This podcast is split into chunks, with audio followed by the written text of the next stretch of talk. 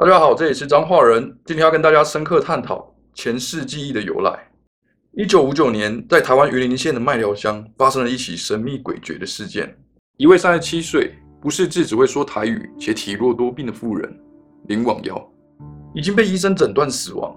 过了三天三夜，却离奇的复活，并跟家人说自己叫做朱秀华，今年十七岁，诉说着当年的遭遇。故事是这样的。十七岁时，朱秀华的父母亲带着他准备搭船逃离金门，过于混乱的情况下走散了。朱秀华很紧张，怎么找都找不到父母亲，只好自己先搭上一艘渔船。渔船行驶不久后，却被解放军的炮弹击中，就像在海上漂浮了三四天，最后漂浮到榆林县台西乡的海丰岛。这时候，有几位渔民发现这艘船靠在沙滩上，经过查看。发现船上除了朱秀华之外，其余的二十多人全都死光了。朱秀华当下非常希望渔民救他，但是那些渔民却只注意到朱秀华身上的黄金首饰，心里还萌生坏坏的想法。抢完财物之后，还怕他报警，便合力把他的渔船推离岸边，任其船只沉没，活活的把朱秀华给溺死。朱秀华死亡之后，说是接到神明的指示，让他借用林网妖的身体重返人间。完成他未完成的任务，家人听到这，除了震撼之外，满脸问号。那我可怜啊，跟我们消微了。但仔细一想，奇怪，刚刚他在讲闽南话的时候，怎么有一种很浓厚的金门腔调？接下来的几天，他竟然会说国语，还会读书写字，可以搬重物、改吃素，连打扮都像外省人的装扮，根本换一个人啊！后来诡异的事情发生了，林网妖的家人提到。林网妖刚复活没多久，就说有朋友要来找他，请家人准备香烟跟椅子。等了一段时间，根本没人啊，却看到林网妖对着空气说话。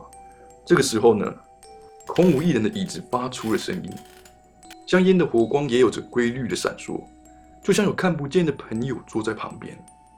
过了不久，椅子又再度发出了声音，香烟也烧完了，仿佛朋友离开了一样。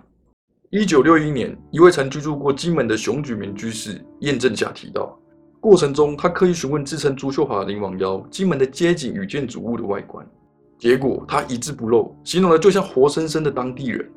熊举民居士并将这段采访撰写成文章，发表在《今日佛教》，标题见证借尸还魂的传奇，造成各国媒体与政府的关注。但你以为就这样结束了吗？更离奇的还在后面。一九六二年，当时位于斗六的陆军八一五医院院长刘海波，政府相关人员以及记者陪同下，想要调查林网妖是否为精神分裂。诊断后发现林网妖非常的正常，言语清楚，跟正常人没什么两样，所以无法判断是否生病。之后被转到陆军九二七医院。奇怪的事情发生了，九二七医院的朱医生刚好就是朱秀华的金门亲戚。看诊时，林网妖叫了一声“阿姐”。阿杰，像是你阿杰啊！朱医生傻爆眼，你为什么要叫我叔叔啊？林网妖才一五一十的告诉朱医生事情的来龙去脉。哇，这下真的证实了借尸还魂。我记得小时候家里的长辈有跟我提过这个传说，当时我也没当一回事啊。迷信啊，真的那么厉害？你怎么说你是爱因斯坦转世啊？有毛病。前阵子又想起了这件事，这是真的吗？真的可以转移灵魂吗？这就要从另外一个故事——濒死体验说起。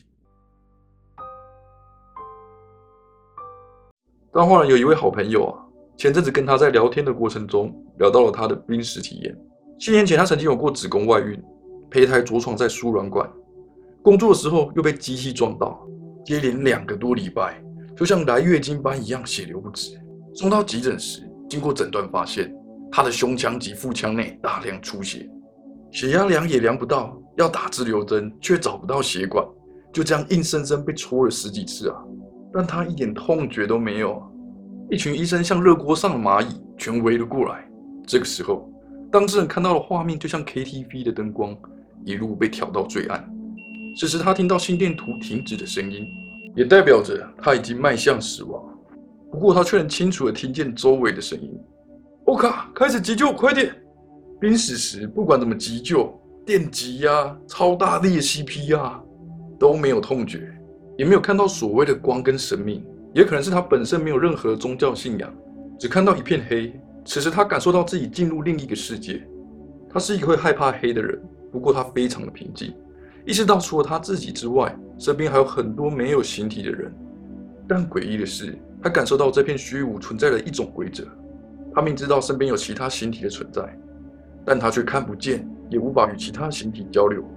他没办法操控自己的意识，无法思考自己是谁，就好像放空，无止境的放空，脑子完全无法思考。尽管周围还是听得到现实的急救声，但据他所说，自己就像是飘散在空中的一股电浆，而无止境放空、无法思考的这个过程，就像是被消磁的信用卡。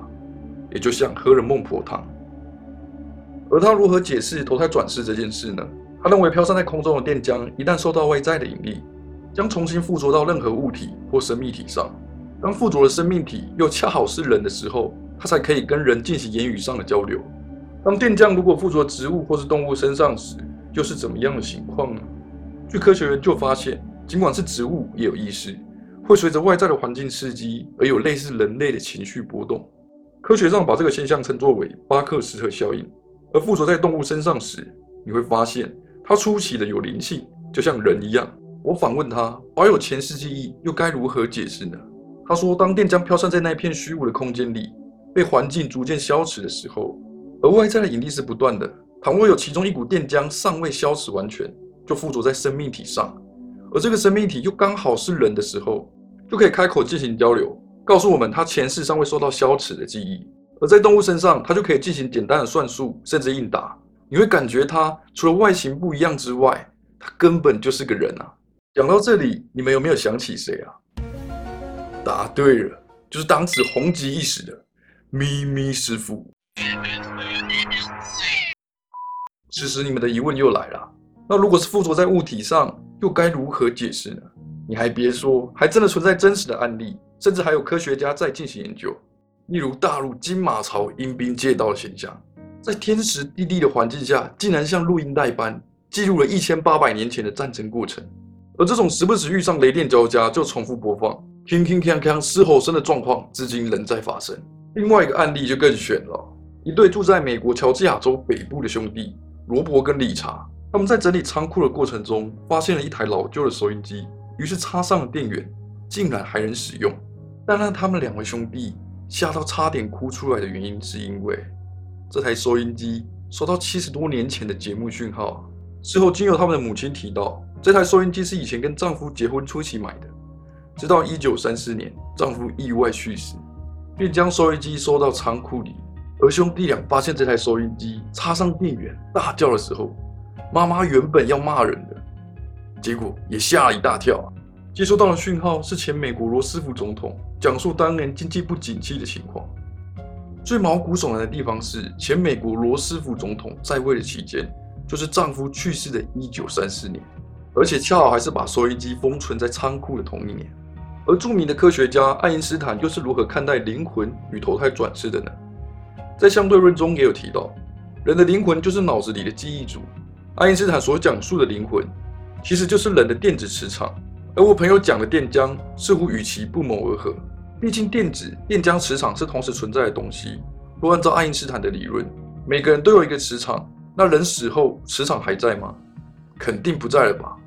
既然不在了，那到底是去了哪里呢？磁场是由电粒子组成的，人死后电粒子离开身体，因为重量和地球引力的缘故，没有重量的电粒子会上升到宇宙中。关于轮回、灵魂，人死后将成为电粒子体。然后升空，因为某种原因又回到了地球，造成灵魂转移或是投胎。但据过往案例指出，爱因斯坦的论点似乎又有其不同。以往投胎后有前世记忆的人，大多数是在同一片区域转世，而不是爱因斯坦所说的上升到宇宙后再随机落下。而我朋友强调的，没有在外力强力的影响下，电浆就是在那片区域飘散着，似乎更为吻合。在科学的领域探讨到了最后。你仍然相信投胎是有六道轮回而来吗？还是你也有前世记忆的片段呢？我只深信我的前世是一位拥有身家超过十亿、拥有好多豪车跟美女的黄金单身汉。有毛病。